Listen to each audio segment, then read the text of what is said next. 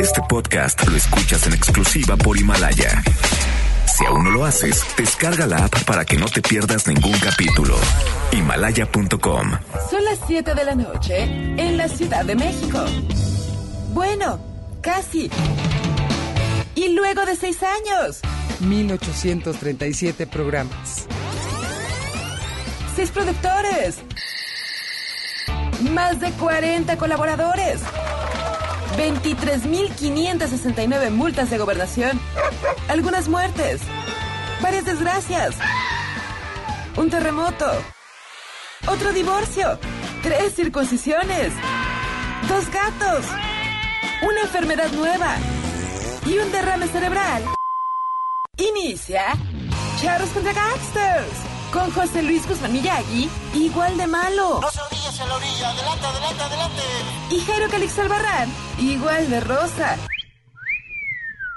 La dupla más revolucionaria del mundo. Desde el Púas Olivares hasta el Finito López. ¡Comenzamos!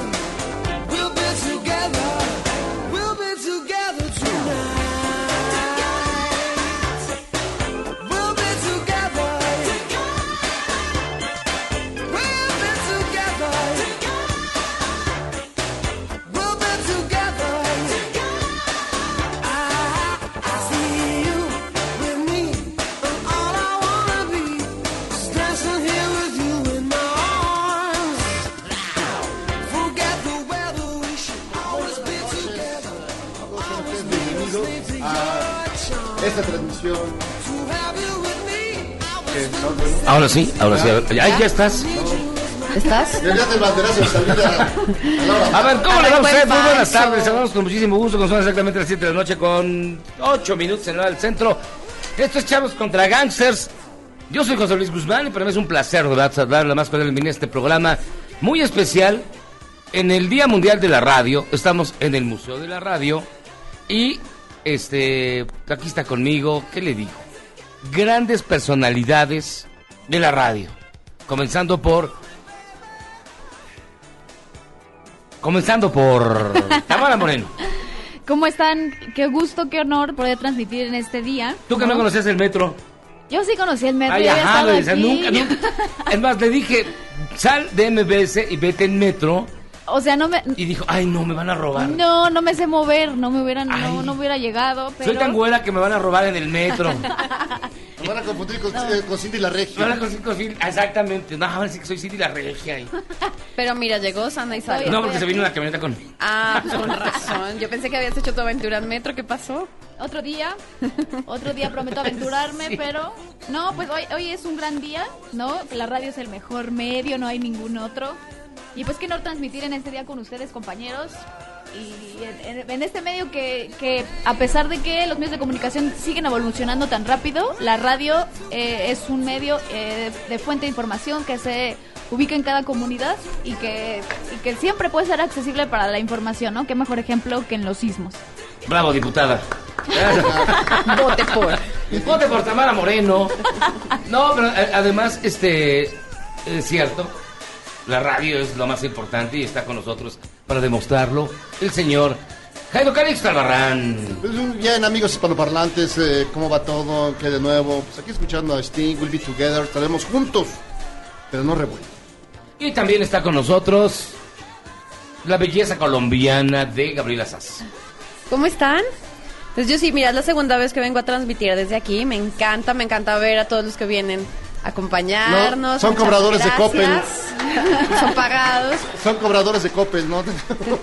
Muchas Mira, gracias. Él, él- él te conoce a ti, mira, le está haciendo así, güey. No, a ti.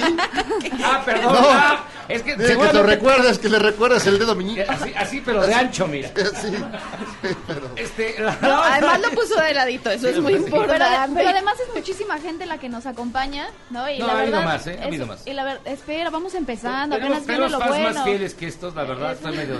Mira, se van juntando, se van juntando. Poco a poco, Ah, tú sabía espera. más. Llevamos un minuto de Ya, está, transmisión. ya, vas ya a Memo ver está que- repartiendo las tortas allá en la entrada. Obvio. En cualquier momento llega más gente. Acuérdense, vengan por su torta. Oigan, ahí tenemos un gran programa. Este, ¿qué le puedo decir? Estamos en el Museo de la Radio, aquí en, el, en la estación del Metro Parque de los Venados, en la línea 12, esa que decían que Marcelo no sabía y ahora ya ven que es el vicepresidente. Bueno, ¿qué les digo? Este, va a ser un honor, en serio, poderlo ac- acompañar, que ustedes nos acompañen también en esta transmisión especial. A la gente que está aquí, le digo, no se vaya, vamos a regalar un chorro de libros, vamos a regalar pastel, vamos a regalar, bueno, hasta una cena con Tamara Moreno. Que, por cierto, hasta un perrito les regalo. los tacos de acá afuera. Sí, aclaro que quien ganó la trivia del Oscar, quien Hoy, atinó sí, sí, sí, sí. a 17 de 20 No, bueno, sí. fue Tamara Moreno. Sí, solo Muy tuve tres bien. errores. Y pues no veo claro en esta apuesta. Calla. Fui con mis compañeros. ¿Qué, qué, qué te ganaste? Pues de la quiniela. La quiniela Yo no de hice. 200 varos cada quien, ¿Y qué pasó? 10. ¿Ya le dieron? Ya estamos en eso, estamos Ah, negociando la deuda. Estamos en eso, pero gané. Sí. Y Y, también se ganó, reclama tu se ganó premio, un año ¿eh? de cine gratis en Cinemex. Oigan, sí, nos es- el jueves pasado que estamos dando las predicciones nos escribieron y nos dijeron que jugáramos, que había este noventa y tantas tarjetas para tener un año de cine. Yo la vi complicada porque miles de personas concursan, pero sí gané. Sí Ahora, gané, a ir sí- al cine. Sí gané un año de cine, entonces fue genial, fue genial. Pero nada más es el- el, la- las funciones para niños, ¿no? Las matiné. Las- Las matiné. Las matiné infantiles. No, muy bien, muy bien, muy bien, Tamara. Bien, Oiga, fíjense que mañana es 14 de febrero. Ah. Y vamos a tener nuestro programa especial de desamor. Mande su peor historia. La peor historia que le haya ocurrido a usted un 14 de febrero. La peor relación que tiene usted en su vida. Lo que sea. Y Aquí- cuéntenosla. Aquí hay mucha gente que parece producto de. Sí, parece que sí, que, que nacieron. Porque hay por nacido en noviembre. O sea, todos los encargaron en febrero.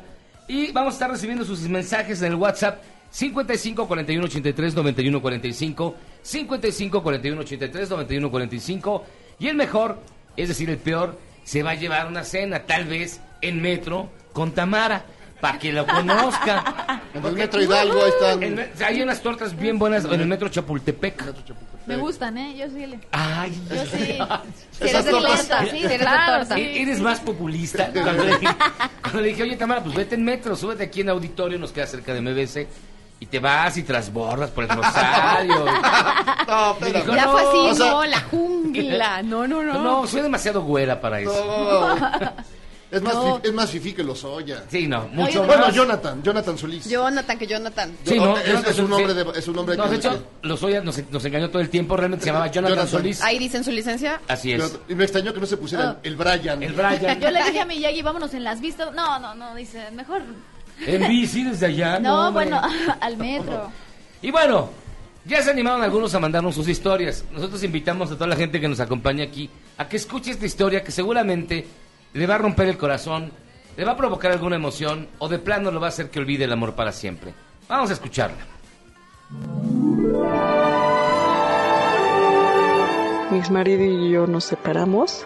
Entonces yo empecé a salir con alguien más y él se enojó y me hizo sentir tan culpable que estuve a punto de aceptar que tuviera otra pareja, hacer lo que él quisiera. Fui también la Celestina de tus citas clandestinas. Absolutamente que me engañara, que me, o sea, todo, todo lo que él quisiera hacerme y yo estar ahí al lado, sumisa y abnegada porque había cometido un error y tenía que resarcirlo. Pero tú como buena cristiana y temerosa de Dios, no lo hiciste, ¿verdad?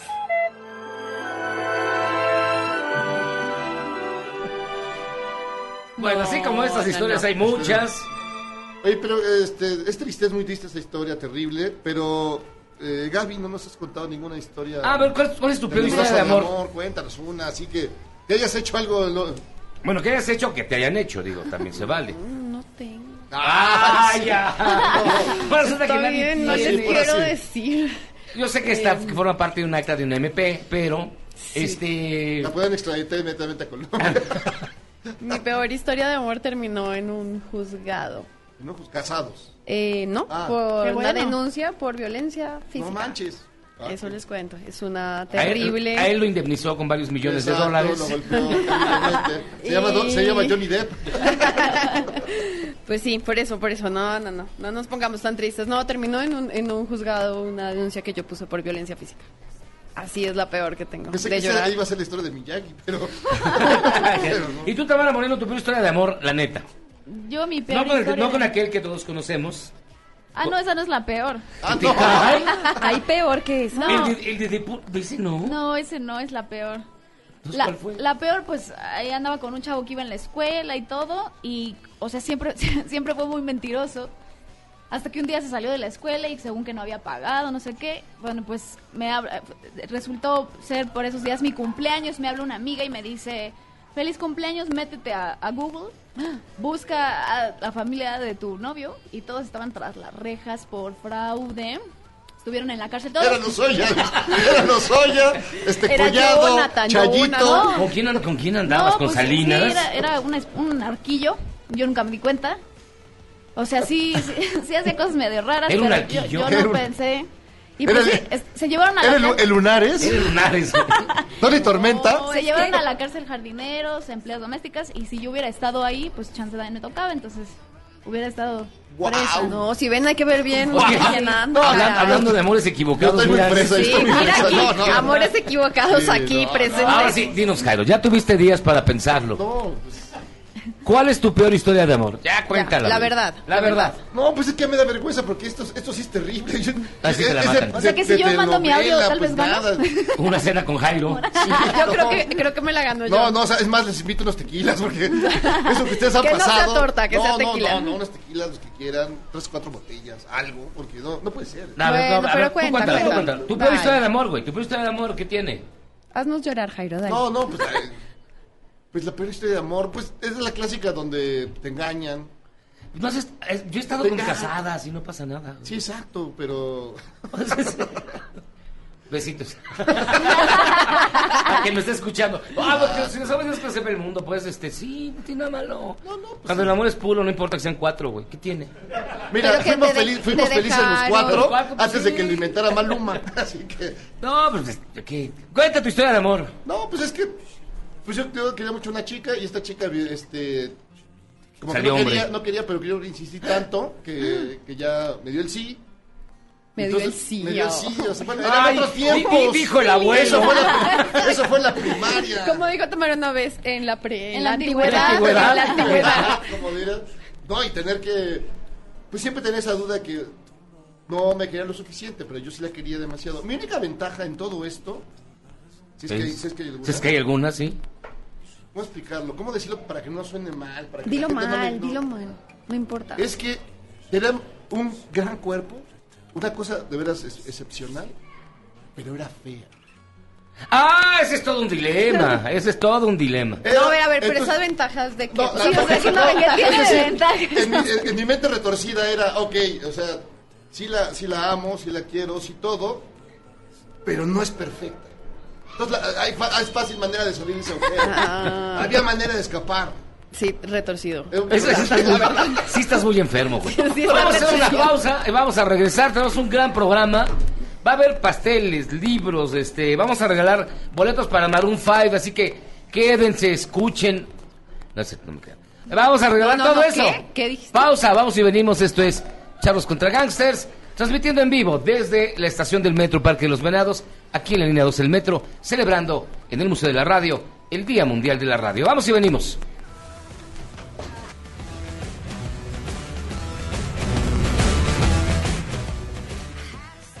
Charros contra Gangsters, transmisión especial del Día Mundial de la Radio desde el Metroparque de los Venados en el Museo de la Radio. Regresamos. Este podcast lo escuchas en exclusiva por Himalaya. Charros contra Gangsters, transmisión especial del Día Mundial de la Radio desde el Metroparque de los Venados en el Museo de la Radio. Continuamos. Don't touch me, don't touch me, I came to fight,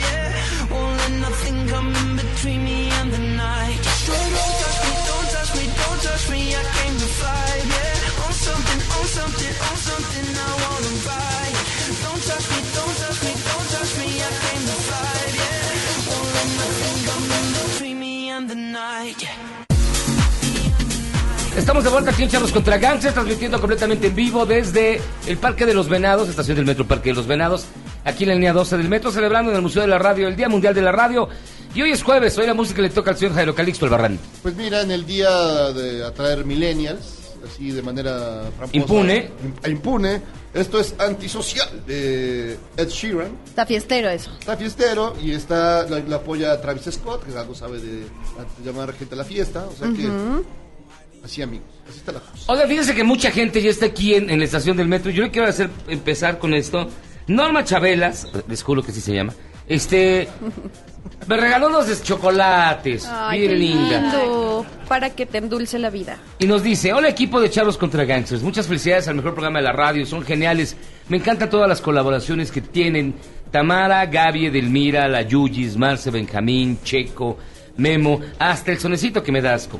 Pueden enviar por favor saludos a mis sobrinos Mateo, Nicté y Fernanda y a mi maestra de portugués Paola, que junto con su esposo son fans del programa.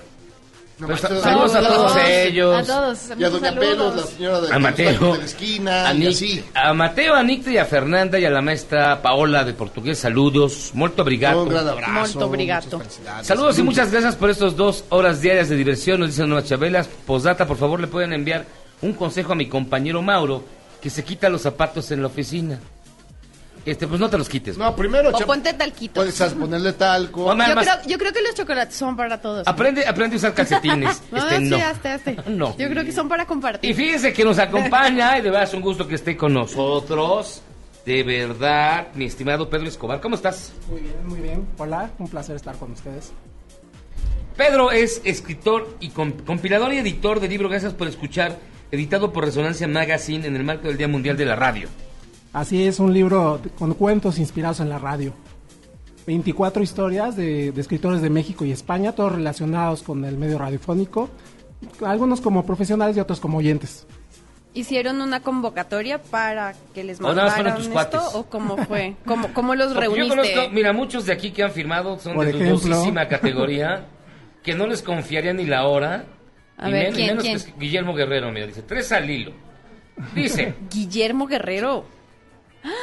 sí, aquí está. Léele un poquito, No, no lo voy a leer porque tiene, tiene parvovirus. Tiene parvovirus seguro. Un joven autor. Joven.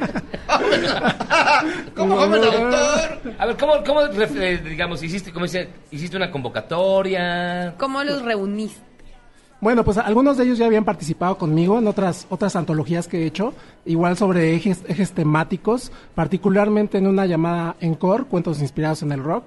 Algún, muchos de ellos tienen que ver con el periodismo rock, con este escriben en, en- de este de esta de estas temáticas en diversas, en diversas revistas. Algunos otros tienen que ver con la radio y otros incluso hay hasta músicos. Por ahí está Homero Ontiveros, que es eh, locutor también de Radio UA, Un- Universidad Autónoma de Nuevo León y es director de la de la zona sucia, un portal de sobre música y también por lo que es más famoso es porque es el tecladista y compositor de Inspector, ¿no? Entonces hay gente de, Por, de por muchos ello lados. empezado. Sí. ah, Le claro. diste muchas vueltas. Del lado de, de- de España, porque es un libro de ambos países, hay gente que, que labora en Radio Nacional de España, en Cadena Ser, de todos relacionados de alguna u otra forma con el medio radiofónico. Y son buenos los cuentos independientemente de su carrera radiofónica. Son La neta, buenos, Tienen profundidad, los personajes están bien diseñados, tienen un final inesperado. Pues ¿o no? claro, si no, no estaría aquí. claro. Dije- o sea, digamos, este, Carlos Fuentes eh, nos, nos- nos agregaría en una, en una antología. Pues fíjate que en este sí, sí, te- sí tenemos, por ejemplo, Isaí Moreno, es un, es, es un escritor muy consagrado que tiene varios, varios premios eh, de Bellas Artes. Eh, también están, bueno, hay es- el, el grupo es muy variopinto, hay algunos escritores de carrera que, que sí están este, muy relacionados con el tema de la, de la novela, de la escritura de ficción, y hay otros que aportan este, desde el medio radiofónico, que tienen que ver mucho con experiencias que basadas en la realidad, ¿no? Ba- basadas en hechos reales, que ellos lo presentan de, de esta forma de ficción, pero también está padre que exploran el mundo de la radio, no solamente desde la radio hablada, la radio este, de entretenimiento, sino desde cómo puede ser la radio combativa, la radio en tiempos de guerra, ¿no? La radio como... eh, como una forma de que quienes migran eh, a otros países en busca de nuevas oportunidades, este, encuentran en, en la radio hablada en su idioma, pues un- una forma de sentirse cerca de casa, ¿no? Ahí la valía de, de- de- del medio, este, de, pues con tantas vertientes. Voy yo. A ver, pero aquí hay un capítulo súper Hijo, ese, interesante. ese a ver, voy yo, me Sí, sonó muy gacho, sí, ¿eh? no, Te, va, te va a tundir. No, es que casi tiro su agua. Ah, ok. Pero no, lo que yo quería decir es que aquí hay un capítulo muy interesante que dice que cualquier persona puede ser locutor. Y le piden perdón a los estudiantes de periodismo, de comunicación, hasta de no de publicidad que o de locución, ¿no? Que se especializan, eh, se tardan años en lograr, eh, en lograr ser locutores, en lograr tener algún espacio en la radio. Pero esto dice que cualquiera puede serlo. ¿A qué? A qué? ¿Es verdad? ¿Es, ver- es ¿Dónde me verdad? Es- con usted. no, ¿es verdad eso? Bueno, pues habla más, habla más bien de la, de la tecnología, ¿no? De cómo eh, hay las herramientas para que cada quien lo haga. Las herramientas están ahí, este, realmente lo que haces con ella pues, es lo distinto. Lo interesante de este cuento es que está escrito por Juan Mendoza, que él tiene un programa de web radio también y es un gran escritor de Nitro Press, tiene varias novelas publicadas y habla desde su experiencia, ¿no? De, de, este, de cómo, cómo lo puedes hacer. Lo importante es lo que digas, ¿no? Las herramientas. ¿Y tú sabes qué hacer con ella? No, pues yo, yo me dedico a escribir, a editar. Ah. Me suena, me suena a la película esa de Pixar que dice cualquiera puede cocinar. ¿Eh? Cualquiera. Esa es como Ratatouille. la radio es como Ratatouille. Como Ratatouille. Exacto. Cualquiera Como puede hacer... ra- Ratatouille. Pues fíjate que no, mano. No, Ah, no. Miren, yo, yo, yo vengo aquí a hablarles de, de lo bonito que es la radio. Oye, ¿y este libro dónde lo puede encontrar la gente? Está ya en Amazon, acaba de salir de la imprenta, de hecho Está está súper calientito y este y Amazon pues es una gran herramienta de difusión, sobre todo para nosotros los, los editores independientes. En tanto se arregla todo el proceso este de meterlo como a, a catálogos, no, este, a, a- a dictamen en las grandes cadenas de, de librerías. Eh, de entrada pues ya estamos gestionando ahí una red de, de librerías independientes y la la, la idea es que esté en todos lados, pero pues, por el momento nos funciona bien Amazon para que pues quien esté en España lo pueda comprar en físico y en Kindle. Y, y entrar a, a mercados, al mercado de, de las librerías, digamos, que todos conocemos, que ya tienen años asentadas, o más o menos eh, eh, nuevas, es, es muy difícil.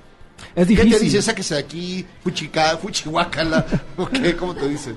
Pues la Fuchicaca. fuchicaca. Pues ustedes lo sabrán que están dentro del medio ya, ya más establecido. Nosotros en las editoriales independientes atacamos en nichos que no son tan, tan frecuentados por estos gigantes de- del medio editorial, ¿no? Este, presentaciones en, en escuelas, presentaciones en bibliotecas, en ferias del libro, eh, este, venta por internet. Esos son los nichos que atacamos y nos ha ido muy bien. Ahora explorando esta nueva vertiente de vendiendo a través de Amazon On Demand en otros países, pues también hemos encontrado ahí como una buena respuesta. Entonces, la gente que lo quiera comprar, ¿qué tiene que hacer así en concretito? Meterse a Amazon. Mete- Meterse a Amazon y ahí lo van a encontrar. Y dime Fácil. la neta, ¿cuánto cuesta? Cuesta 150 pesos. ¿Qué? ¿Por leer a Memo? ¿Por ver a Memo? ¿Qué, qué me paga por tal de trabajo, No, cabrón? no, Debate echarle 20 baros, Sí. nomás por leer a Memo. Ay, está súper barato. Eh, ofertón. Sí, la verdad. Luego, luego. O sea, Eres ¿cuánto bien demagoga, te ¿Cuánto les va a tocar o qué? Ah, yo viajé en metro, man, Tamara. No, la verdad, Yo también de cuentos. no, la verdad, la Padrísimo. verdad está bastante bien, está a un muy buen precio y algo que hay que destacar, que es muy raro, a mí sí me ha parecido muy extraño, que no exista suficiente literatura sobre la radio. Hay cosas, pero no. No hay una gran no- novela sobre la radio, no hay una gran película mexicana sobre la radio. Pues hay. Ninguna. Bueno, nada más donde sale Pedro Infante cantando, en la Cantando. XCW ya. O la de Cricri. La de Cricri. La radio aquí en México, sí, bueno, mucha gente la, la- la escucha, mucha gente la disfruta, particularmente este programa. Pero, este, Exacto. no hay cuento, no hay novela, no hay manifestación. Exacto. ¿Por qué no, Tangencial. ¿por qué no alguien hace una película, por ejemplo... ¿A qué eh, crees que se deban? Sobre nosotros, sobre que sea eh, eh, Rudo y Cursi. El Rudo y el Rudo Cursi. Yo, evidentemente yo soy Diego. Ya quieren protagonizar, ya quieren Y protagonizar. tú eres Gael, güey, te parece que yo me parezco a Diego. Sí, claro, los ojos azules. La lo- verdad, lo son idénticos. Somos igualitos. Gran casting, gran Pues yo creo que, que buscándole sí, sí encuentras. De, de momento se me ocurre Boca Floja de Jordi Soler. Ya tiene sus Ah, años, claro, es cierto, pero tiene, mucho tiene mucho que ver con su experiencia en 90, radio también, ¿no? Principios de los 90. Sí. Ajá, Y de entrada, pues sí, sí parece que debería de abundar más esta literatura, ser más, más versada en todo lo que ocurre, porque pues si lo ves bien, pues los libros y la radio se parecen mucho, ¿no? Juegan con la imaginación de quien escucha y quien lee, todo se construye con las, con las letras, con las imágenes mentales que te, que te haces tú de los sonidos de quien habla. Y, y de las letras de, de quien te cuenta la historia, ¿no? de cómo se describe el personaje. Entonces me parece que hay ahí como que un gran potencial para contar historias, historias como las de este libro que espero que les guste y, y, este, y lo pueda buscar la, la- su auditorio, la gente que nos escucha. Ay, qué bonito hablas. Una novela sobre la hora nacional. Pura hoja en blanco. De, de hecho hay un, hay un La, cuento... la hora del observatorio. Hay un cuento que habla sobre la, la mano peluda, por ejemplo, ¿no? Un- A ver, la tuya. Terror. La tuya mía. Todo el programa de la Ah, mano perdón. peluda. Sí, sí. No, pues muchísimas gracias, don Guido Pedro Escobar, cumpleaños y editor de este libro que se llama Gracias por escuchar, editado por Resonancia Magazine en el marco del Día Mundial de la Radio, más que nunca ad hoc, para poder leer y disfrutar de las historias sobre el medio de comunicación quizá más importante, y lo digo en serio, no porque yo trabaje en ella, porque más de una vez han proclamado la muerte de la radio, eso no ha ocurrido, y sin embargo otras sí han- están en capa caída. La televisión, si no es de cable o de streaming, no es nada. Este, los medios impresos, adiós también muchos.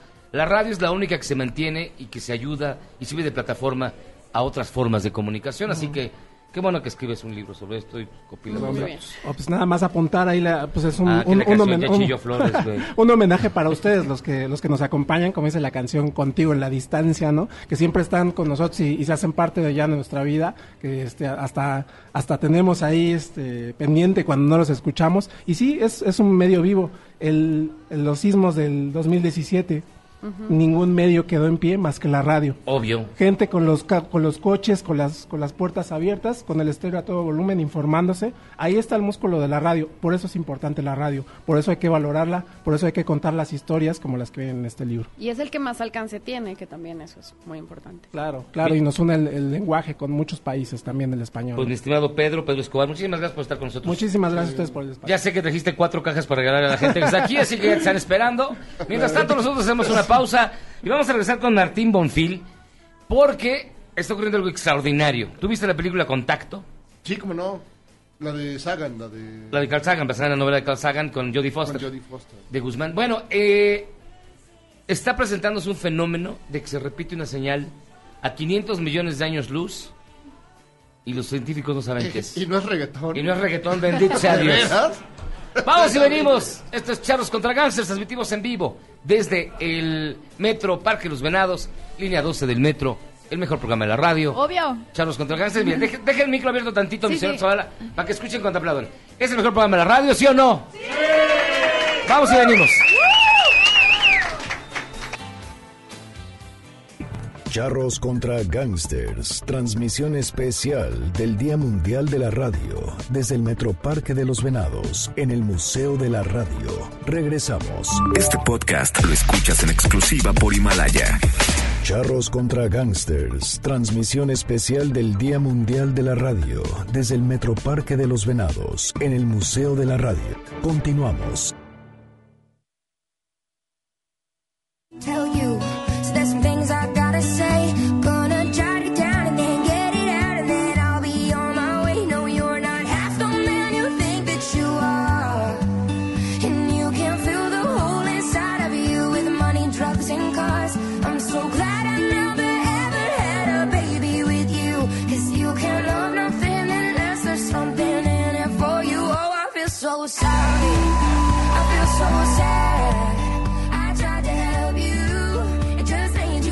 Amigos, estamos aquí Charles contra Gangsta escuchando a Husley, esta chica que le estaba pegando duro y ganó, ganó Grammys y todo. Esto se llama You Shall Be Sad. O sea, ¿estás tristito, Miyagi? ¿Estás tristito? No. Ah, bueno. Ya estoy contento porque ya llegó Martín Bonfil. ¿Cómo estás, mi querido Martín? Ay, qué Nuestro bonita científico de bienvenida. Pues contento aquí de estar en el Museo de la Radio, que confieso que yo no sabía que existía. Y está muy interesante aquí en la estación del metro que... Eh, Parque de los Venados. Parque Línea de los 12. Venados. Se ve que llegaste en metro, ¿va? Sí, se ve que no, Sí, se ve que- no. Pero te te di- No tocas el suelo. ¿Te diste un recorrido o Sí. no, no tuviste oportunidad? Fíjate que no, pero lo voy a pedir. padre. No acabas de... Hay unos calzones de high colgados. no, en Los, serio. también están los de Miyagi, pero tienen Están mis- eh, mis- amarilla. Es par- parte de la historia de la rajita, la rajita de canela. La rajita de canela. Oye, a ver, hay una señal que está causando conmoción en el mundo científico. Precisamente una señal de radio. Es, Efectivamente. es- es lo que tiene que ver ahorita con el tema, ¿no? Bueno, es una señal de radio que viene del espacio, dicen los astrónomos, de una galaxia cercana, pero para ellos una galaxia cercana es 500 millones de años luz y un año luz es como mil millones de kilómetros, entonces te darás una idea de lo que es cercana. Es una señal. O sea, es probable que la gente que la- o las criaturas o los seres del más allá que lo mandaron ya no existan. Ay, Eh, no, güey, claro que no. Bueno. Podría ser. No, porque lo emiten cada 16 días, ¿no? Eh, es una señal que se mandaron varios. Cada vez que cobran, güey. A lo mejor es una clave Morse. Es cada vez que Sí. cobran Tres puntos, tres rayas, tres puntos. Una clave Morse muy lenta. Eh, Bueno, mira, se- se- estos fenómenos son recientemente descubiertos, se llaman eh, ráfagas rápidas de radio.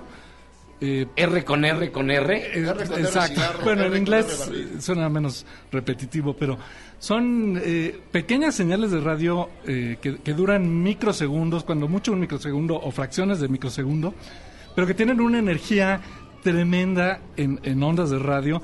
eh, equivalente a, a la que emite el sol como en 80 años, ¿no? O sea, Ay, no mu- manches. muchísima energía liberada de pronto y dura unos instantes. Y se han detectado como 100 fuentes de, de estas ráfagas rápidas de radio eh, a partir de 1900, eh, de- perdón, de 2007. Antes no se conocían, se, se detectan con radiotelescopios muy especiales. Y de hecho, eh, lo que han hecho los astrónomos para detectarlas es analizar eh, información que tenían acumulada desde hace años, porque, porque recopilan muchísima información y no la pueden analizar y luego la van analizando conforme van pudiendo. Entonces esta, esta información se ha ido eh, revisando y se han descubierto estas ráfagas de radio. Ahorita se conocen más de 100, pero eh, solo emiten una vez. Y hay cuatro que emiten señales repetidamente. Y eso es lo, lo que llama la atención. Porque cuando un fenómeno se repite, pues eh, hay una periodicidad y en, en el caso de, como tú dices, de señales extraterrestres, si alguna vez hubiera una señal de una civilización eh, extraterrestre, pues probablemente tendría algún tipo de periodicidad para que la pudiéramos identificar como tal. Lo que pasa es que no hay que brincar de emoción este, todavía. No, Porque qué, qué, qué terror. Ya se- ¿Cuál emoción? esto, bueno, de- de- depende. Si le crees a Stephen Hawking que dice que, que una civilización extraterrestre nos, nos conquistaría y nos destruiría, pues sí. Obvio, claro que Pues sí. sí. Pero si le crees a Carl Sagan que pensaba que toda civilización lo suficientemente Civilizada. avanzada como para sobrevivir, eh, A la autodestrucción. digamos, a- sí, a la autodestrucción y a, a tiempos cósmicos, pues sería tan civilizada como para no destruir otras civilizaciones, ¿no? Entonces, ahí sí, quién sabe. Eh, ya había pasado esto cuando se descubrieron los pulsares, que son unos objetos celestes que cuando se descubrieron precisamente emitían ondas eh, de radio. eh, bueno, en este caso los rayos gamma ma- es otro tipo de radiación electromagnética, periódicamente. Y se detectaron estas señales que se repetían, se repetían, se repetían, y la gente empezó a decir, wow, puede ser eh, un- una señal de otra civilización porque no se Charlos conocía- contra gangsters de Alpha Centauri. Exactamente, ¿no? El Ah, equivalente, con tres ojos, Jairo, y tú con cinco. eh, pero El de atrás, el de atrás más abierto que el otro. te, de- te dejo. no, no, Ah, ya, pasó, No, pasó bueno, tiempo. ya. Pasaron años estelares. no se puede alburear con el Miyagi porque siempre gana. No, es bravo. Eh, en ese momento no se conocían fenómenos estelares que produjeran señales intermitentes periódicas.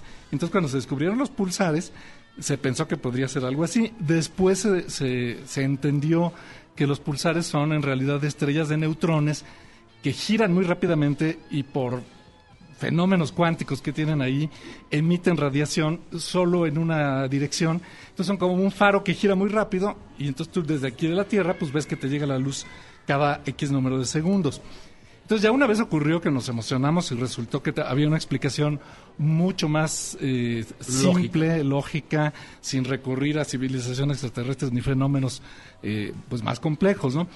Eh, en este caso, esta fuente de, de emisiones rápidas de radio que se descubrió, bueno, se, se descubrió el año pasado, en el 2019, lo descubrió un observatorio canadiense que, que ha descubierto muchas, que está haciendo precisamente un, un recorrido del cielo para detectar este tipo de fuentes, pero revisaron sus datos y en 2020, en enero, publicaron eh, eh, un, artículo en la revista Nature, que es una de las dos revistas más famosas del mundo en ciencia, donde dicen que se dieron cuenta que se repite la señal. Y lo interesante de esta fuente de radio, que tiene un nombre espantoso que no, no voy a intentar ni siquiera decírselos, pero empieza con, con una serie de números y acaba con un 65, no, no tiene un nombre Ah, no. bonito. Si hubiera acabado con Eh, 69 tiras en- Todavía, ¿no? O 41. Eh, pero, pero Llevando agua a su molino. lo interesante de esta fuente es que se sabe más o menos dónde está. Es, de la, eh, es la única que se sabe hasta el momento dónde está y está en una galaxia, porque las otras Muy, muy lejanas. se, se detectan las fuentes de radio, pero no sabemos exactamente de dónde vienen. Esta sí está en una galaxia que, como dijimos, está como a 500 millones de años luz, lo cual se considera cercana. Eh, incluso se sabe que no está cerca del centro de la galaxia, sino más bien en la orillita.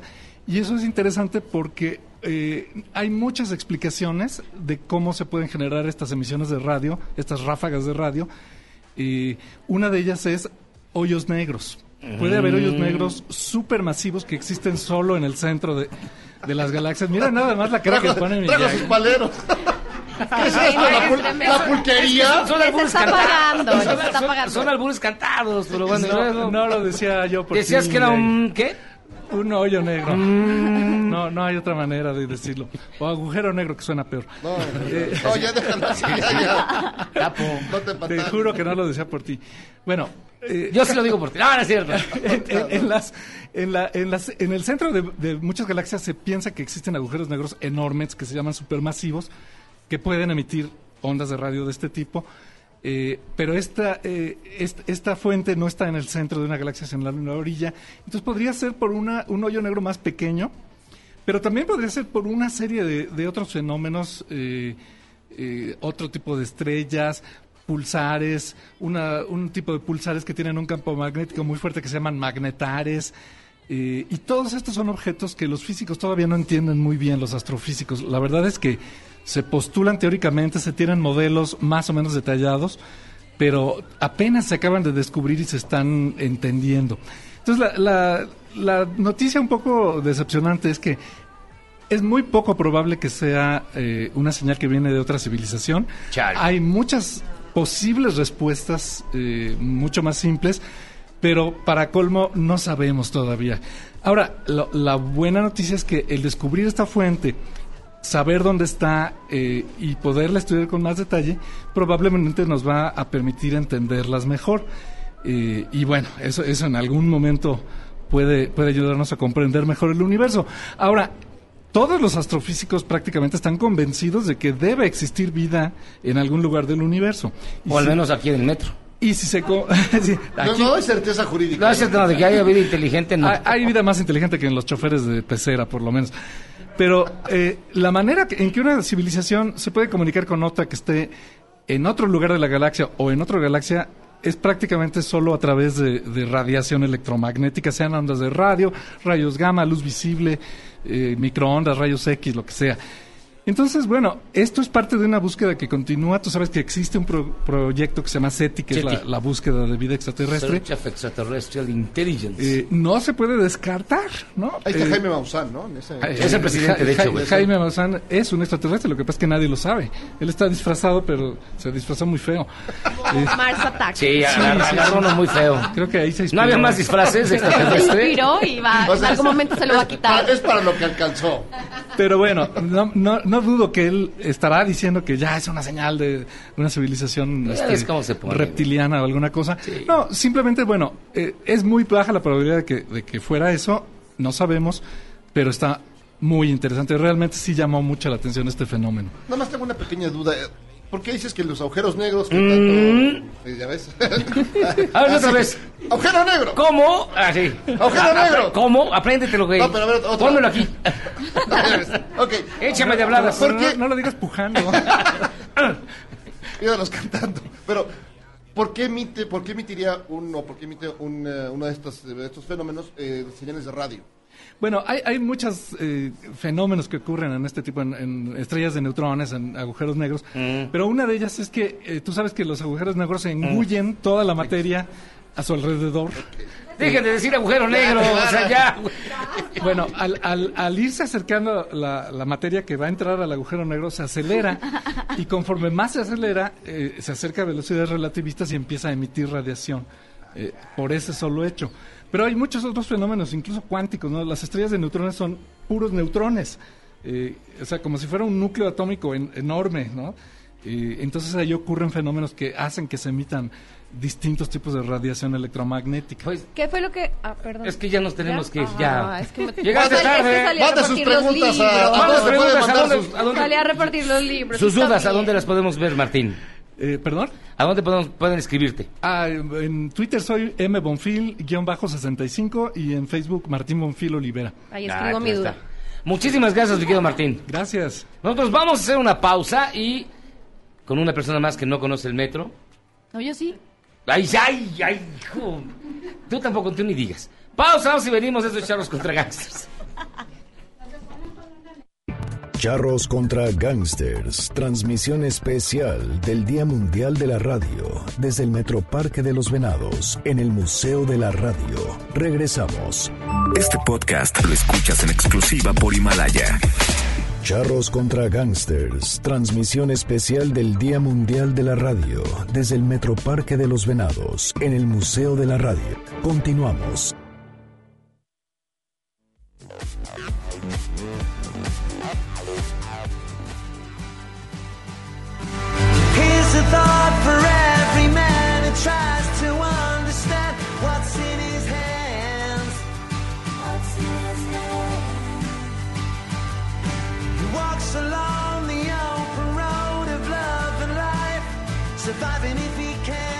¿De veras?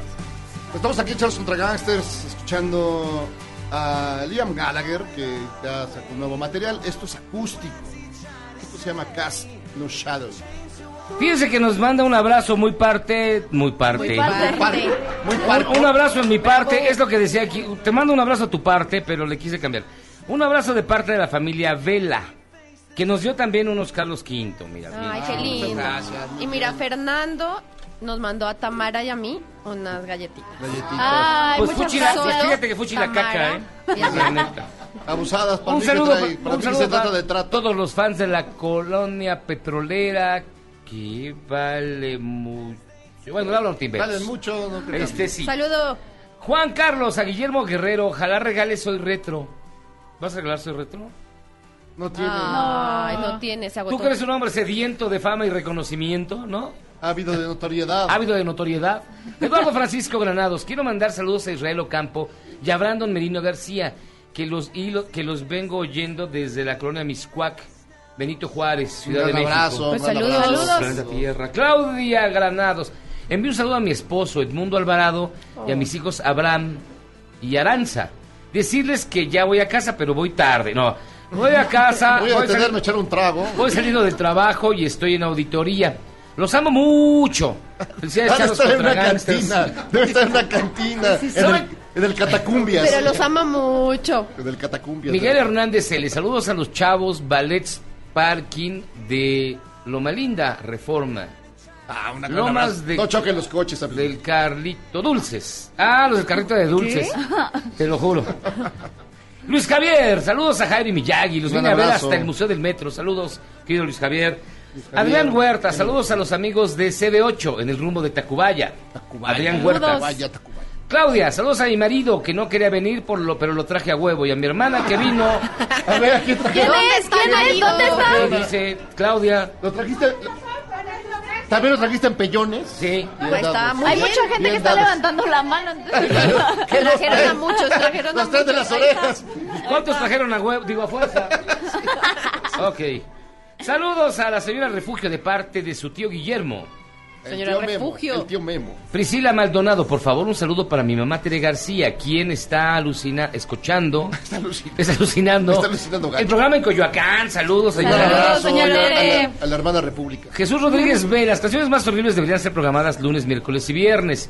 Y las entrevistas que se dan a los políticos también de vez en cuando. Ok, Jesús, vamos a pasar tu, este. Tu petición. Petición al, programador. Mira, ve el caso que le hacemos y este, no, no. Buzón de sugerencias. Y finalmente, estimados charros, saludos desde Portales. ¿Qué opiniones sobre Lozoya? Hijo, hemos hablado de Lozoya. Ser un gran Largo y mexicano, tendido. gran vendedor de ilusiones, comprador de Es- chatarra. Ah, espérame, falta. eh, Rapidísimo. Vicente, ¿qué onda, charros? Saludos y felicidades a, a- a toda la bandera que hace de radio algo maravilloso, en especial a Tamara. Muchas gracias. Alberto Neri, saludos Charlos, escuchándolos como siempre a través de las ondas gercianas, saludos a las chicas más bellas del cuadrante, especialmente a Gaby. Saludos, Ah, saludos. Sí, sí, salud, digo, Saludos, devuélvele la besos, flor. las chicas más guapas del cuadrante. El super gallo. Amigos hermosos, los extrañé. Saludos a todos y Happy Valentine's Day. Los adoro. Saludos desde Cuautitlán Izcalli. Hasta allá. No sé si lleguen los saludos hasta allá, pero sí. Esta sí, mira, Pepe, mi peor historia de amor fue Ay, no, a ver. que perdonó una infidelidad. Ah, Tener que vivir en casa de la suegra no. y de esa infidelidad ahora soy el papá de una niña hermosa. Pero con la suegra. Ah, ¿verdad? Pero No, con de- la de suegra. verdad, de verdad, Pero, terminó feliz. Exacto, porque dice que es la peor historia. Porque fue con la suegra el niño. No entiendes. Ah, Y, la ni- no. y el niño, y el niño tenía cola de cochino. La niña es hermosa, ya dijeron. Andrés Tamara, cuando quieras paso por ti a tu trabajo y te paseo por mi limusina naranja. Al fin ya tengo mi tarjeta VIP. No, Ya, bueno. acepta, acepta. Oscar Escalante, saludos a quienes integran el mejor programa de la radio del mundo entero y sus alrededores. Quiero pedir a Tamara que me ayude a elegir un cachito en la rifa del avión, por favor. Sí, Este, pues es que ella elige el en, la en mente, a ver, ¿cómo dice? Es que en la, en la mente charros contra gangsters ya estoy pensando otra cosa. No manches. Chale. ¿Qué, qué dice? Saludos a quienes integran el mejor programa de la radio del mundo entero y sus alrededores. Quiero pedir a Tamara que me ayude a elegir un cachito en la rifa del avión. Ok, ok. Vuelve a tu color, Tamara Moreno. Fey Lupita, saludos desde el tráfico a Chayotes contra Guayabas. Aguanten que llegamos, no se vayan a ir. Vamos a hacer una pausa Me gusta. y vamos a regresar. Ya tenemos- Ya llegó aquí el doctor Calixto, el Calixto, el Calixto bueno. Bravo. Este, Y va a dar terapia aquí a toda la gente que se ve muy dañada. También Se hay libro. dañada, se ve ya muy llegó dañada. Roberto, ya llegó Roberto Tinoco de Testal para platicar de pasteles. Y si está rico, cerca de la estación, que vengan, que vengan, que nos acompañen. Pausa, vamos y venimos. vuelta. Esto es Charros contra Gangsters.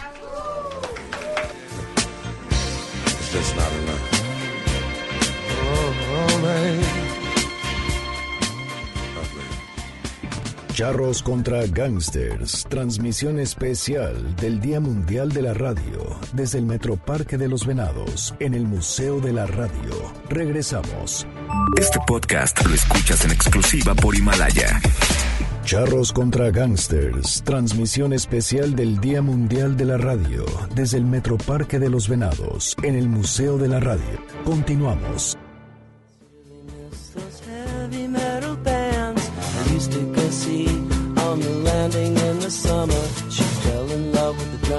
She fell in love with the drummer. She fell in love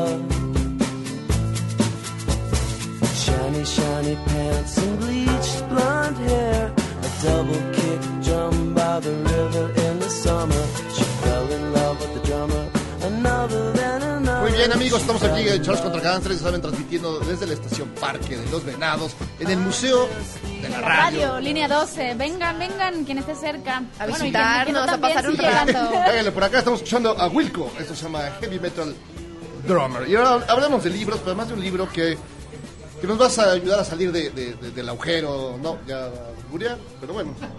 Tus modelos de amor, publicado por Penguin Random House, esto eh, del señor Vergara, y está escrito por Carla Lara. Carla, ¿cómo estás? Bienvenida. Muy bien, muchas gracias. ¿Y sabes mucho de modelos de amor realmente? Pues llevo. 10 años de carrera, entonces más o menos. Llevo 10 sé años enamorada. Algo sabré. ¿Cuáles son los modelos del amor que todos quisiéramos saber? Bueno, en realidad es que la base es que somos 7.5 mil millones de personas en el mundo, hay 7.5 mil millones de modelos de amor. No. Cada uno de nosotros ama de una manera súper diferente y esa es exactamente la idea en la cual basó el libro. Todos pensamos, estar conmigo es súper fácil, Claro. yo pido cosas básicas y escuchas al otro y dice, no, no, estar conmigo es fácil, yo pido cosas básicas y así sucesivamente, porque jamás nos cuestionamos y jamás nos preguntamos cómo amamos. Se nos da así, simplemente lo hacemos y pensamos que eso es lo normal. Y es hasta que nos confrontamos con alguien que decimos, pues como que no está jalando, como que no va bien. Y lo vemos por todos lados, relaciones que no avanzan, que no van bien, o peor, relaciones en donde las personas se resignan a quedarse en una relación en la que son infeliz con tal de no estar solos, porque la soledad eso sí es lo peor, ¿no? O al menos eso nos han enseñado. Entonces, la idea de este libro es precisamente abordar en descubre cómo amas, cómo te gusta que te amen y cómo amarte mejor.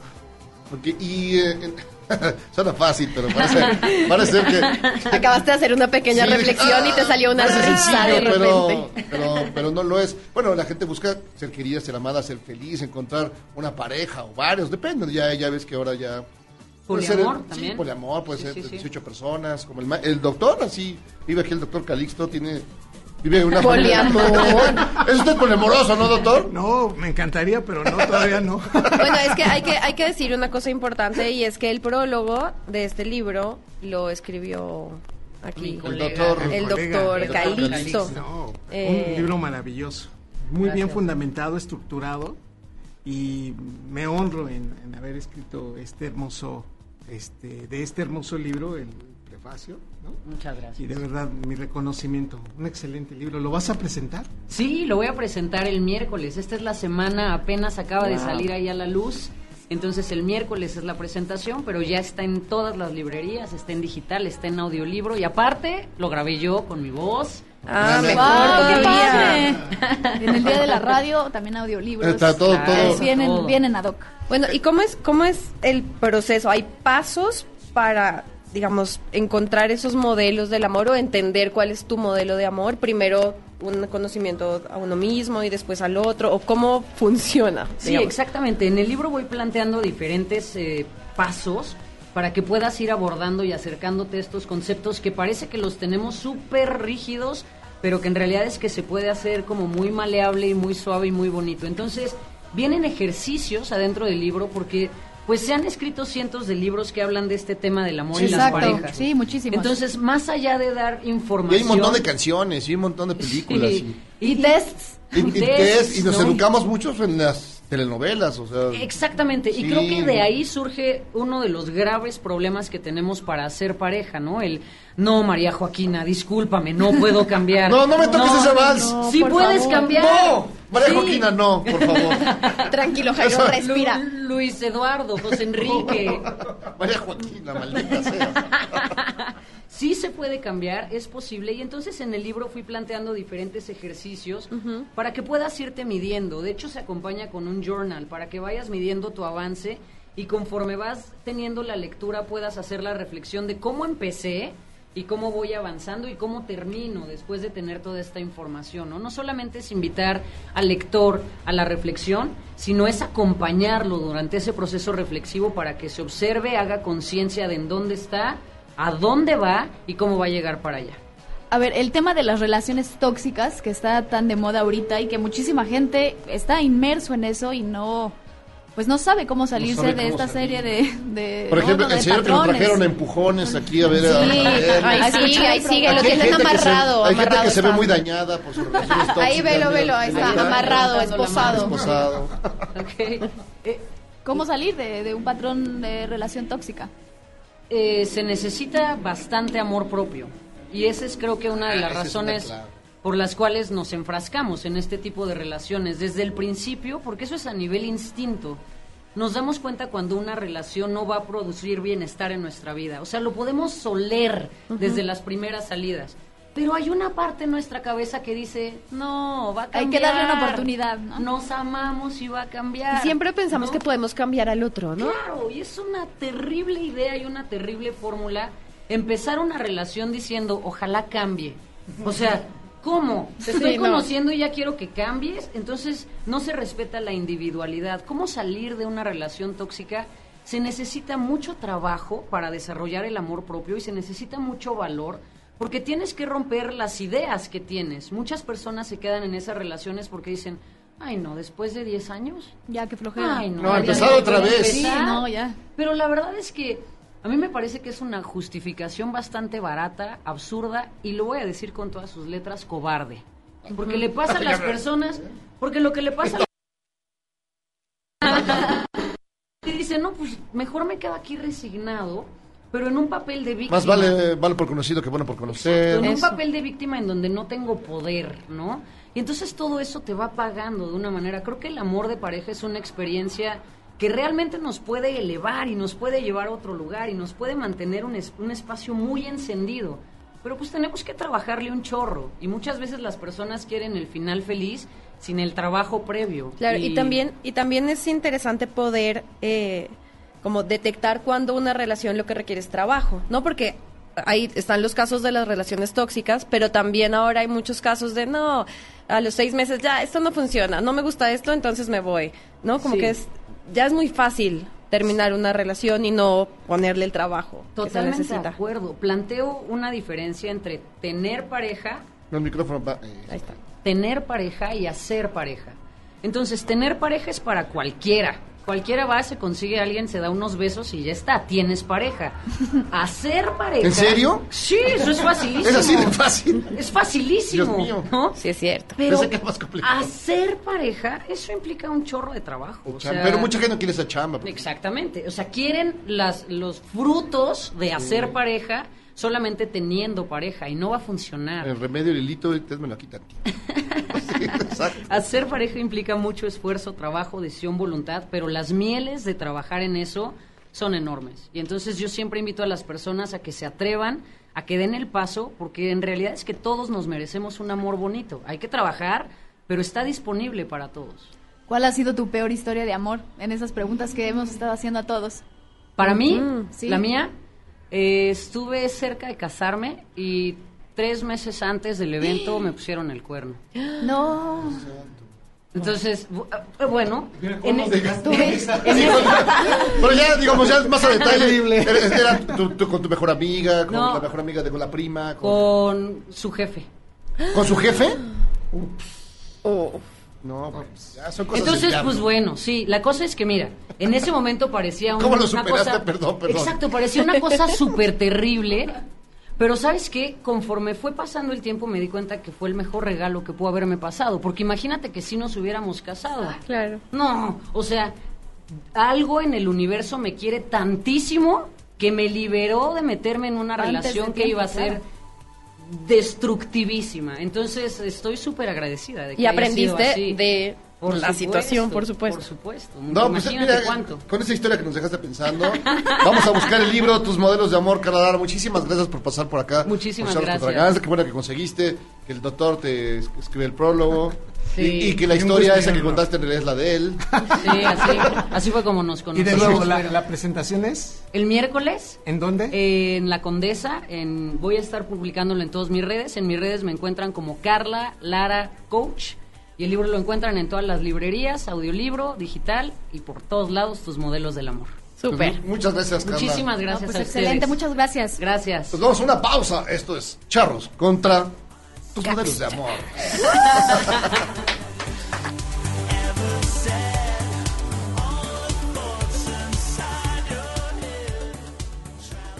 Charros contra Gangsters, transmisión especial del Día Mundial de la Radio desde el Metroparque de los Venados en el Museo de la Radio. Regresamos. Este podcast lo escuchas en exclusiva por Himalaya. Charros contra Gangsters, transmisión especial del Día Mundial de la Radio desde el Metroparque de los Venados en el Museo de la Radio. Continuamos.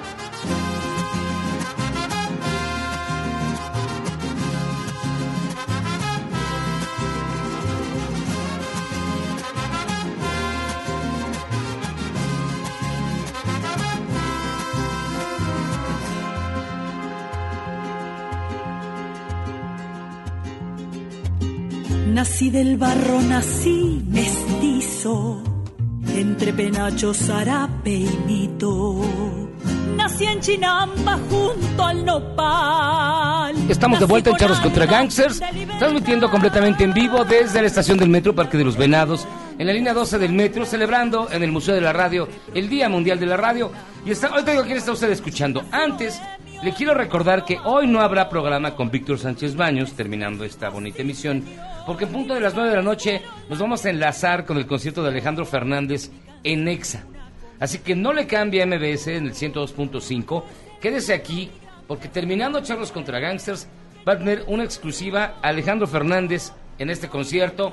Y por ello, hasta el día de mañana no tendremos el noticiario acostumbrado de Víctor Sánchez Baños. Si usted se preguntará quién estamos escuchando, pues yo también me lo pregunto. Y es Rosy Arango, que ya me pasó su disco. Mi nombre es México. ¿Y de verdad tu nombre es México, Rosy?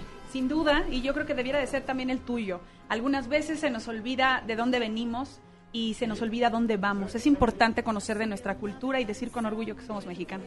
Híjole, me sentí hasta regañado. ¿Sabes qué? Ya me voy. No, a ver, este, el, el disco, estás presentando este disco que está bien bonito. Este disco es un disco que se lanzó desde el año pasado. Es un disco independiente eh, y obviamente pues me compromete conseguir. Tengo 20 años de estar luchando por la música mexicana y este disco que se llama Mi nombre es México es mi propuesta de música mexicana contemporánea, Ajá. donde les muestro con todo el alma lo que he aprendido de cantar con mariachi de haber estudiado música mexicana, de haberme especializado, de haber recibido un doctorado honoris causa por la UNESCO, por defender mi música. Este disco es mi oportunidad que, que la vida me dio y que el público pagó porque lo pagó a, las, a través de las redes sociales. No me digas, Sí. ¿cómo, cómo lo hiciste? O sea, En Facebook abrí la, conve- la convocatoria y les dije, ¿saben? No me alcanza para pagar mi disco. Y Ah, yo creo que los mexicanos y toda la gente, por ejemplo, onda. que está aquí, saben que somos fraternos, somos hermanos. Y así fue. Como De- una fondeadora, ¿no? Como una Sí, especie de pero fondeadora. lo más padre fue que creyeron en mí, que depositaron directamente y que yo iba a su casa y les cantaba a la abuelita, a la tía o llevaba serenata. Y así como logramos este disco, que fue el que me llevó a pues abrir un camino especial en la música y conocer al maestro Manzanero y, y hacer y, y bueno, de ahí para allá, para acá han sido cosas mágicas. ¿Tú crees, tú, tú crees que hasta cierto punto se está perdiendo un poco, o sea, ha desvirtuado la música mexicana? Mira, creo que atravesó por un momento la música mexicana donde quedó como así, como caminando planito, planito, planito, pero creo que en este momento la música mexicana está resurgiendo, está tomando mucha fuerza. Hoy es importante que el nacionalismo esté más vivo que nunca y la música es la forma perfecta, porque en mi caso, a través de la música mexicana, eh, doy como el pretexto ideal para venirle a hablar al público de gastronomía maravillosa que tiene mi estado, de mis qué textiles. estado eres? Yo nací en Hermosillo, Sonora. Ah, sonorense, qué Pero mi chido. madre y mi abuela son oaxaqueñas. Uy, qué rico. Entonces, de norte a sur, entre yaquis. venimos los mejores, perdónenme. Sí, sí. Somos de, de los Star Wax, les Sí. digo. De ahí puro Oaxaca. ¿Cuánto oaxaqueño hay acá afuera? De Eso, ¿no de- hay? de Oaxaca, California. Puro, de Ciudad de México. Puro Oaxaca Eso. Power. Ah, mira, pero entonces tu familia es oriunda de, de Oaxaca, pero tú Así naciste es, en así Sonora. es, en Sonora. Pero y, pues te decía, sí, sí, hubo un momento donde se, la, la música mexicana se, se agarró a caminar parejito, pero creo que está resurgiendo y lo vemos hoy con muchas expresiones donde se ha retomado el mariachi y, y donde otros artistas que hacían otro género voltean e incluyen eh, acentos mexicanos y no solo de mariachi, sino de guapango, de huasteco, de son jarocho. Háblanos un poco de la presentación. ¿Qué Ay. vamos a ver en la presentación? Veo que vas a tener de invitado especial precisamente a Armando Manzanero, que bueno, un honor, por supuesto. Pues mira, la verdad es que primeramente para mí que me inviten a este programa en un día tan especial como el Día Internacional de la Radio, es una cosa bonita y es un, un, un alien- de verdad un aliciente para mi alma para, para decir que la radio sigue siendo el medio de expresión puro de la sociedad porque llega a todos los rincones, ¿no? Y justamente el 19 de este mes, dentro de siete días, voy a estar en el Lunario y quiero invitarlos a todos. Es un espectáculo eh, de música mexicana contemporánea, donde estará el Mariachi Lira de Oro, donde estarán los Duarte, que son músicos maravillosos mexicanos, que son los que llevan la dirección. Y vamos a hacer un viaje entre bolero, danzón, eh, música tradicional, homenaje a José Alfredo, a las, a las reinas de la canción ranchera. Y voy a tener el lujo de tener al maestro Manzanero como invitado especial.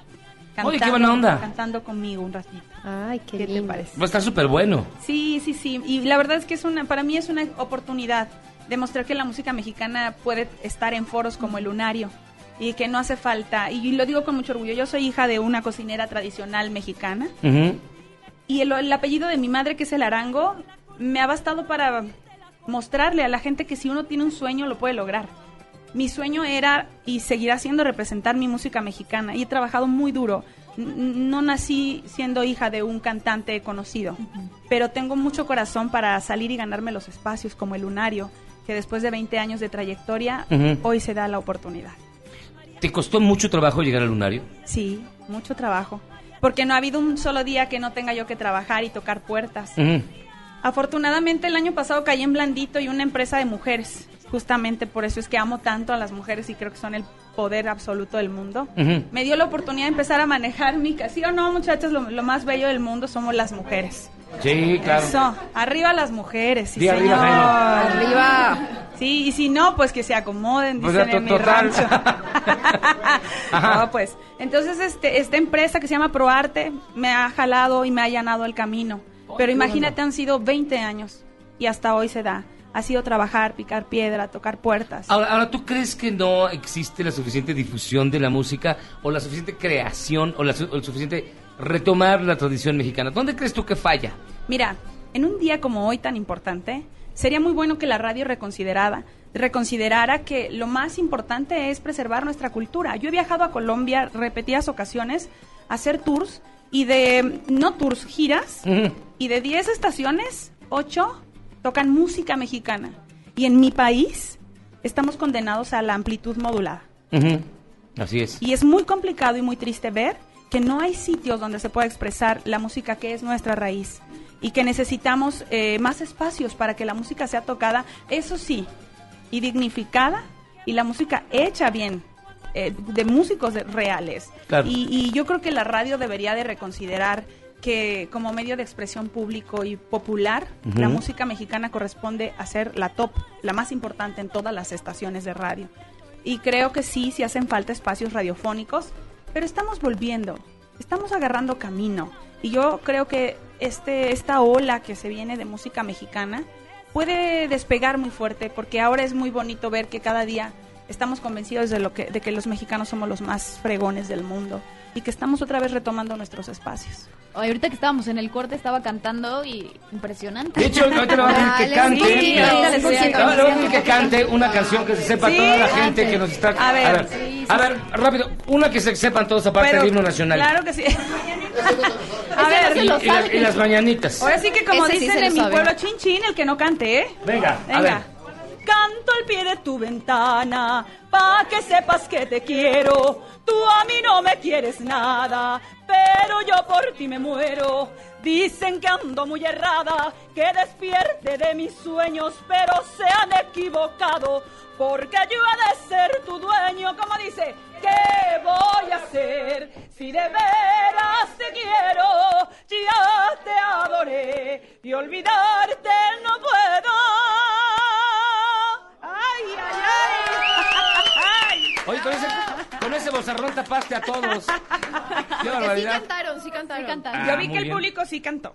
Nada más les vale. Este, Rosy Arango, 19 de, no, perdóname, 19 de febrero, claro Sí, que sí, sí, 21 horas, lunario. ¿Dónde encuentra la gente los boletos para que te vaya a ver? Están disponibles en Ticketmaster y tenemos de todos los precios, desde 400 hasta mil pesitos. Ah, súper bien. nada De más veras, vayan. Mil pesos. Son como dos horas de concierto. No, digo, pero no, tú tranquilo. No, digo, mil pesos es poco para, para una cantante de tu categoría. No, pero además estabas contando que hay un espectáculo. ¿Sabes? Yo creo que estamos acostumbrados a veces a no valorar el arte. Claro. Porque, ¿sabes? No voy yo sola. ¿Con quién vas? Son 15 músicos de mariachi que no son músicos rascatripas y que merecen un pago digno. Claro. Son cuatro músicos, los maestros Duarte, que escriben música para la Sinfónica Nacional, para la Orquesta de Minería, y que son músicos que aman a México. Van conmigo también el Ballet Huizache, que serán los anfitriones que le darán la bienvenida a todo el público que vaya. Van a estar ahí en el, en el, Y en el lobby. Manzanero, y no en el lobby. Manzanero. Vaya, ese era mi broche de oro. En el lobby van a estar un, un conjunto de artesanos a los que yo con todo Ah, claro. gusto invito para que muestren las reboceras de la rebocería que van a llevar sus rebozos que han ganado premios, eh, arte popular en cartonería de los ah, cartoneros de la Ciudad de México representados por el bicho cartonería, la teca de oro que lleva unos huipiles hermosos de Juchitán, un grupo de mujeres juchitecas que mantienen a sus hijos del, del trabajo de sus manos. Y para cerrar con broche de oro, el maestro Armando Manzanero, que es una leyenda de la composición Sí, claro. de México para el mundo. Y si ponemos, es cierto, el denario diario es muy poco. Claro. Y la gente, la verdad es que a veces dices, no puedo ir al concierto porque es la comida de mis hijos. Pero yo sé que los mexicanos que sí conocen y que sí valoran, saben que es un precio realmente módico por un concierto de mucha calidad. Y yo sé que muchos no irán, a veces porque tienen que darle de comer a sus hijos. Pero yo seguiré haciendo lo que he venido haciendo, dando mi tequio en museos populares, no cobrando la entrada, sin que me pague un peso el gobierno y cantando la música mexicana. Esta vez me toca invitarlos al lunario para pagarle a mis músicos. Esta vez me toca apostarle a la música mexicana. Pero también habrá momentos en que a través de redes sociales puedan irme a ver de manera gratuita a todos los lugares a donde yo me presento. Rosy Arango, muchísimas gracias por estar con nosotros. Felicidades por el Gracias a disco. ustedes. De hecho, el disco vamos a regalárselo a alguien de la gente que está aquí. Por supuesto. Si me permites. Claro es el disco sí. de Rosy Arango, Mi Nombre es México. Eso. Vamos a regalárselo. Tú di la mecánica para que se lo lleve. Este. Solo hay uno. Solo hay Y uno. aquí hay turbas. De- Híjole, ahora sí que me la pusieron complicada. A ver, a A ver, una pregunta. Una pregunta. Una pregunta. Em, la canción que acabo de cantar, ¿quién la compuso? ¿Quién la escribió? Allá está, ya levantaron la mano. ¿Quién fue? ¡Eso! ¡Ah, ¡Eso! Ya se lo llevó.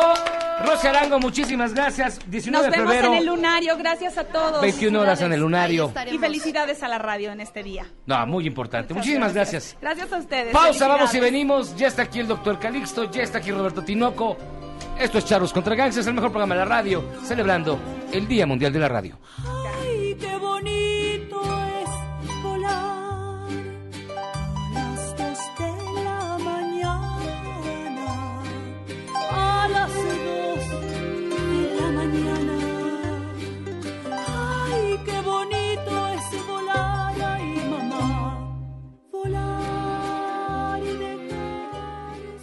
Charros contra Gangsters, transmisión especial del Día Mundial de la Radio desde el Metroparque de los Venados en el Museo de la Radio. Regresamos. Este podcast lo escuchas en exclusiva por Himalaya. Charros contra Gangsters, transmisión especial del Día Mundial de la Radio desde el Metroparque de los Venados en el Museo de la Radio. Continuamos.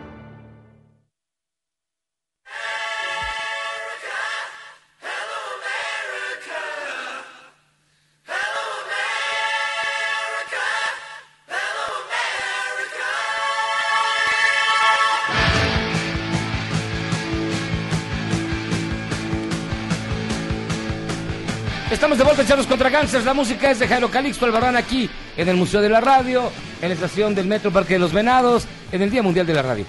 Pues para que se prendan un poco, estamos escuchando Def Leppard, Hello America. De un gran, gran momento de esta bandota. Muchísimas llamadas, de verdad. En serio, les, les agradecemos un chorro que nos llamen.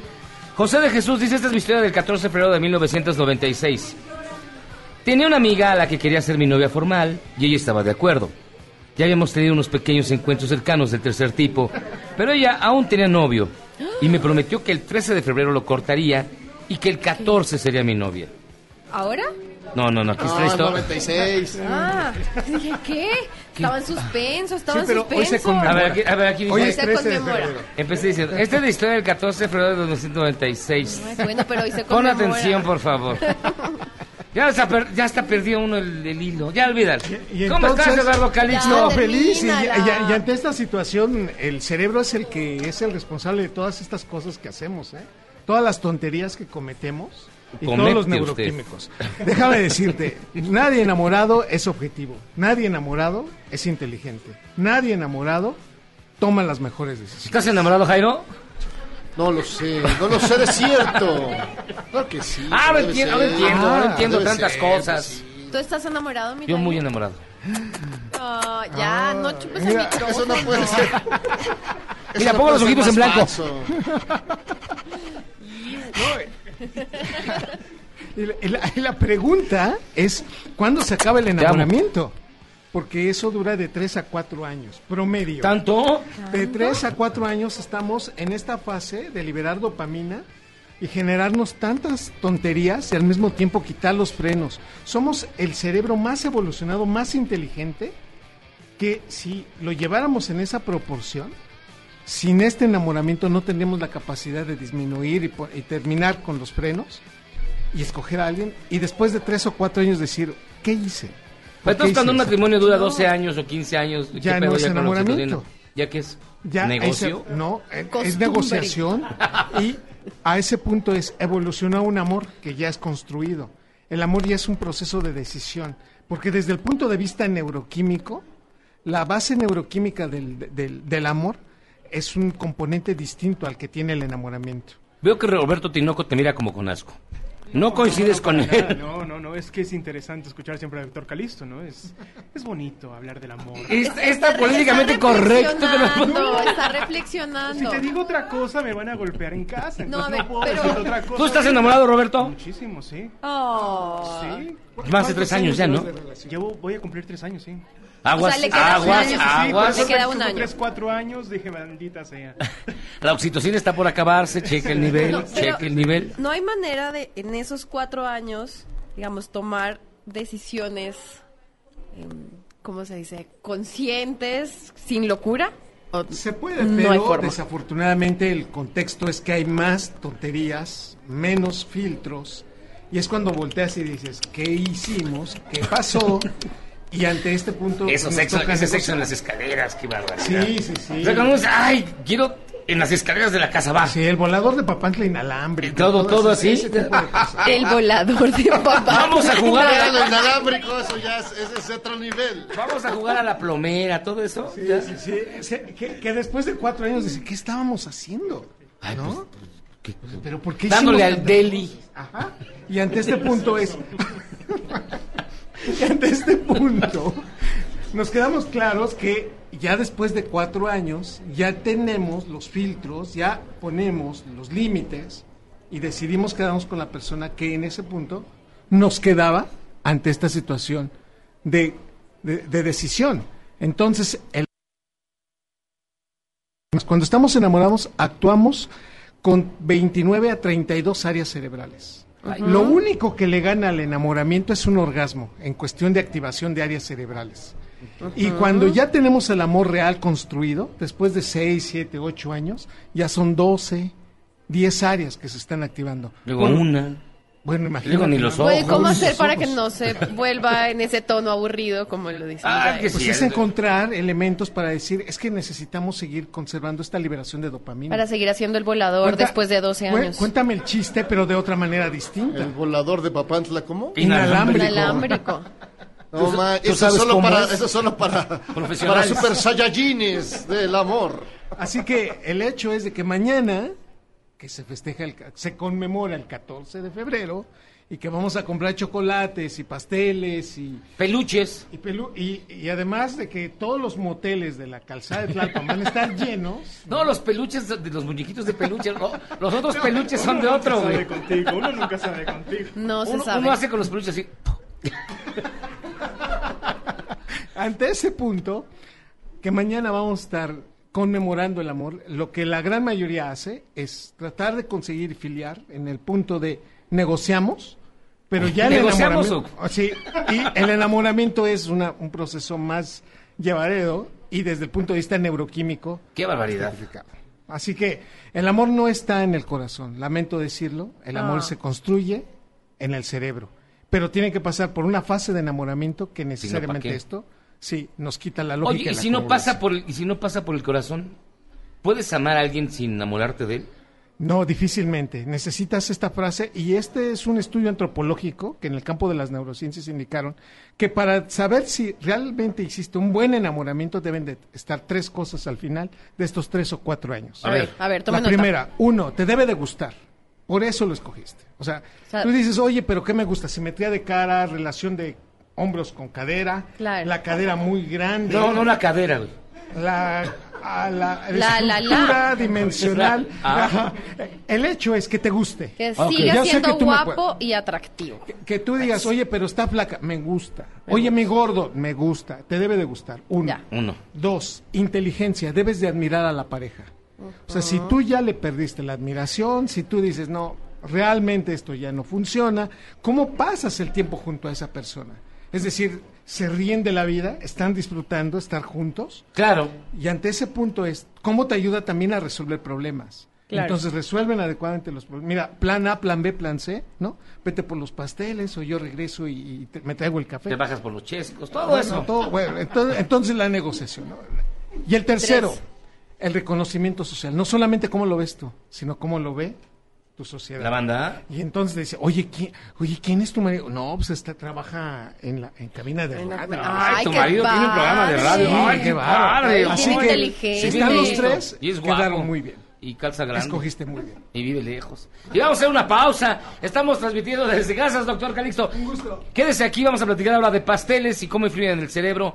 Y va a platicarnos de eso Roberto Tinoco, gerente de el restaurante Testal. Pausa. Vamos y venimos. Esto es Charros contra Gangsters.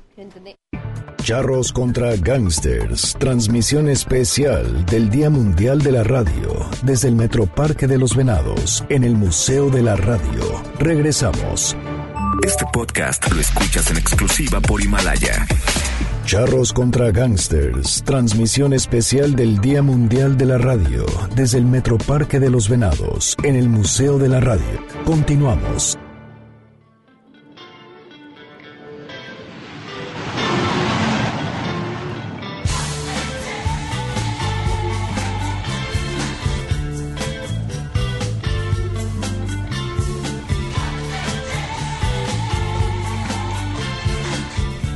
Estamos aquí de retache en Charles contra Gangster, escuchando los Masters de Masters, los Happy Mondays, Holiday. Fíjense que tenemos bien rápido, hoy que sea del amante, el 13 de febrero es el día del amante, ya, ya me lo voy, tengo que ir a cumplir, pero fíjense que nos dice Javier Marín, mi historia de desamor es la siguiente. Don Inteligente, es decir, yo, empezó a salir con su amor platónico de la prepa como siete años después de que salimos de la prepa. No me daba cuenta de que solo me usaba para evitar usar el transporte público en la noche, ya que salía del trabajo a las ocho y media. Si se conmueven con mi historia, ayúdenme a conseguir un libro de retrofilia que acá en el pueblo no lo encuentro.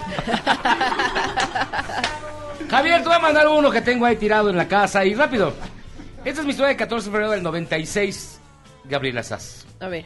Tenía una amiga a la que quería ser mi novia formal y ella estaba de acuerdo. Ajá. Ya habíamos tenido unos pequeños encuentros cercanos del tercer tipo, pero ella aún tenía novio. Y me prometió que Bien. por teléfono me dijo que se le había hecho muy feo cortar al novio un día antes del día de la amistad. Lo peor, confesó que estuvo con el novio en un hotel y que no lo había cortado porque calzaba grande y que todo seguía igual. Ay, José de Jesús, qué barbaridad. Ay, qué Y barbaridad. hay aquí uno, uno bien bonito. Robert- Rubén Clemente. Disfruto de, la, de los radios escuchando charlos contra gangsters y más en viernes con el Checo. Me toqueteó escuchando su voz. Checo, Checo. ah, ah. Saludos, Rubén. Me quedo Roberto Tinoco. Hoy traes pasteles para celebrar el Día del Amante o el Día del Amor y la Amistad o lo que sea. Sí, lo que tú quieras. el día se del ve amante, lo ¿De dónde vienen tus pasteles? Estos pasteles no los hacemos nosotros, pero vienen de la Gran Vía. Vienen de la Gran Vía. eh, Es una pastelería ya de unos tiempos, 80, 80 años van a cumplir este año, que está en la calle de Ámsterdam. No me recuerdo el número ahorita. Sí, pero es- muy Está reconocidos. entre Ámsterdam, entre Sonora Sí. y, Y y- Espérame, espérame. ¿Y dónde se cayó? Eh, y, eh, y 288. Parral, y Parral, sí. Como al lado del café, ¿no? 288. Está un Star, digo, está una de la sirenita. un café Luego uno donde te quitan los pelos con láser. y ahí. Y luego está la Gran Vía. Sí, lo ubicas muy Exactamente. bien, se ve, se ve padre. Voy a lo, voy a lo de los pelos, güey. Sí, sí, sí, sí. Me imagino. Supuse, supuse. Pero bueno, este, nos hicieron favor de mandar este, tres de sus, de sus pasteles dulces que tienen, utilizando la misma base, es decir, la crema chantilly famosa que hacen ellos. Eh, tenemos el pastel reina, tenemos el triángulo de reina y tenemos los merengues eh, rellenos de ese chantilly bastante buenos. Llevan ya 80 años, llegó una persona de Asturias y dijo, vamos, vamos a hacer este pasteles, y porque le apasionaba mucho la repostería y bueno, ya es una historia de éxito que, que se ha replicado con una sucursal en Polanco también. Y bueno, pues como eh, mañana es este Día del Amor y la Amistad, pues lo bonito es de que podemos utilizar este pastel para, no sé, ¿Por qué no bañarse en chantilly? es correcto, ¿por qué no Quedas muy pegajoso.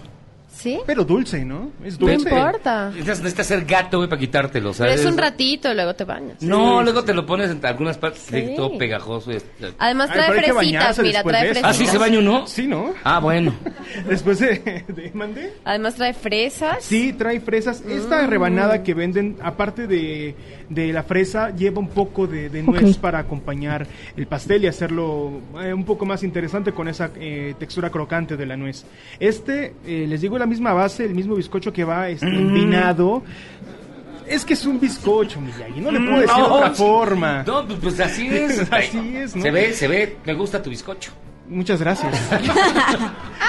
Lo cuido mucho, pero bueno. Este lleva un envinamiento que hace que el pan no sea tan seco, ¿no? Eh, este pan de este pastel se le llama sponge cake, ¿no? Entonces que se utiliza precisamente para que sea un pan suave y también pueda tener esta eh, propiedad de absorber el, el- el licorcito este que le ponen y hace el pastel muy rico en todo momento.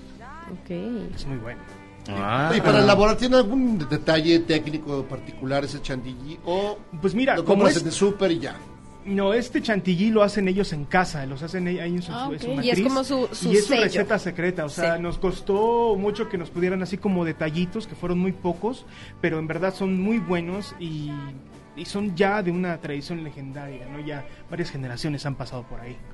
Oiga, Mm, qué doctor, doctor Calixto, bien rápido, ¿cuál es Sí. el efecto del pastel o del dulce en el cerebro y por qué se regala el día de la mole amistad? ¿Tiene Sí. algo que ver? Sí, el incremento de la liberación del neurotransmisor que nos pone felices depende del nivel de la glucosa que tiene el pastel.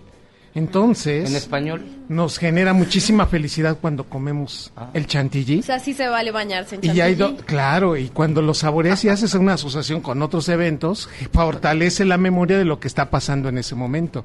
Y hay que recordar nada más que las mujeres tienen 30% más receptores al dulce que la lengua de los varones. Las mujeres saborean más el dulce que los varones. Liberan más dopamina y por consecuencia, si mañana van a regalar algo, las mujeres van a probar más los dulces que los varones. Mm, chantilly, chocolate. Pa- particularmente en esta fecha, Roberto, ¿qué es el, eh, eh, qué- ¿cuál es el postre más solicitado? Pues seguramente van a ser los chocolates, ¿no? Y, y la verdad que hay muchas este, chocolaterías muy buenas donde eh, trabajan buenos bombones, eh, buenas este, pralines y, sin duda alguna también las fresas eh, en cualquier presentación, ya digamos Con en un en- como fondue, en, ¿no? una, en, una fo- en, un, en un fondue de chocolate, ¿no? Este, son muy amparados en estas fechas. Pero bueno, hay para todos los gustos, ¿no? Habrá gente que, que quiera comerse un heladito o andar jugueteando ahí con el heladito también a la hora de... Las fre- con las fresitas también se juguetea Sí, se mucho, puede- ¿no? se Las fresas. jugar, ¿no? ¿Y, Y- tienen algo particular, Doc Calixto, las fresas? Las fresas tienen una gran concentración de vitamina C que tiene la combinación con el dulce de generar también muchísimo placer. Y es importante porque las fresas son eh, tienen este, afrodisíacas y tienen un bajo contenido calórico, entonces digo todo en exceso es malo, pero es bueno saber eso para la próxima vez que quieran algo dulce. Pásela bien y siga fit. Sí, sí, muy Perfecto. bien. Es- es muy bueno. Coma fresas. Ese es el mejor, es la mejor conclusión. Mi estimado Roberto Tinoco me estaba preguntando que dónde está Testal. ¿Cómo que dónde está Testal? No, la gente no sabía. Dolores 16 en el centro histórico, ahí a dos pasos del Palacio de Bellas Artes, muy bonito ahí. En la entrada de la- del, barrio chino. barrio chino, Sí, sí, sí. parvovirus y todo. Sí, pero tenemos una barrera ahí. Estamos, ¿Qué, po- este, qué postre vas a ofrecer mañana? Mañana vamos a ofrecer, qué bueno que me preguntas, un red velvet. Mañana vamos a ofrecer Ah, un está pastel red súper- velvet. está súper de moda eso, Este, ajá. es, es muy bueno y se, se ocupa mucho en estas en temporadas. No es un pastel a base de cocoa, este, muy bueno que lleva un poco de, mm, ay, se me olvidó betún de queso crema. Entonces está muy bueno con fresitas y aparte de todo en forma de corazón para hacerlo más cursi todavía. Qué lindo. Oigan, fíjense que ya nos tenemos que ir. De hecho, nos vamos a enlazar casi directamente al a Exile con el concierto de Alejandro Fernández. Yo le quiero agradecer mucho al doctor Eduardo Calixto, Un honor. A Roberto Tinoco. Muchísimas gracias. Antes que se me olvide, un saludo hasta Nueva York, Washington y Toluca, la, a Rima, Pura Maya capital del mundo, güey. Y a la señora Sarelena Matsumoto. Fueron al restaurante Testal. Nos escuchan en Nueva York, nos escuchan en Washington, D.C. y en Toluca. Huevo, ¿dónde más? ¿Dónde Obvio, más? Obviamente. Gracias, Gabriela Sass. Gracias a todos. Recuerden, hoy, así estemos aquí, es jueves de adopciones. Aún no están en la red los animalitos, pero van a estar pronto. Gracias, Tamara. Un honor, nos vemos. Jairo, vámonos. Ahí vámonos. Hasta aquí llegamos, señores contra Gangsters. Que tengan ustedes muy buena noche. Este, ¿qué le digo? Gracias por estar aquí celebrando el Día de la Radio. Lo dejamos con Alejandro Fernández. Este podcast lo escuchas en exclusiva por Himalaya. Si aún no lo haces, descarga la app para que no te pierdas ningún capítulo. Himalaya.com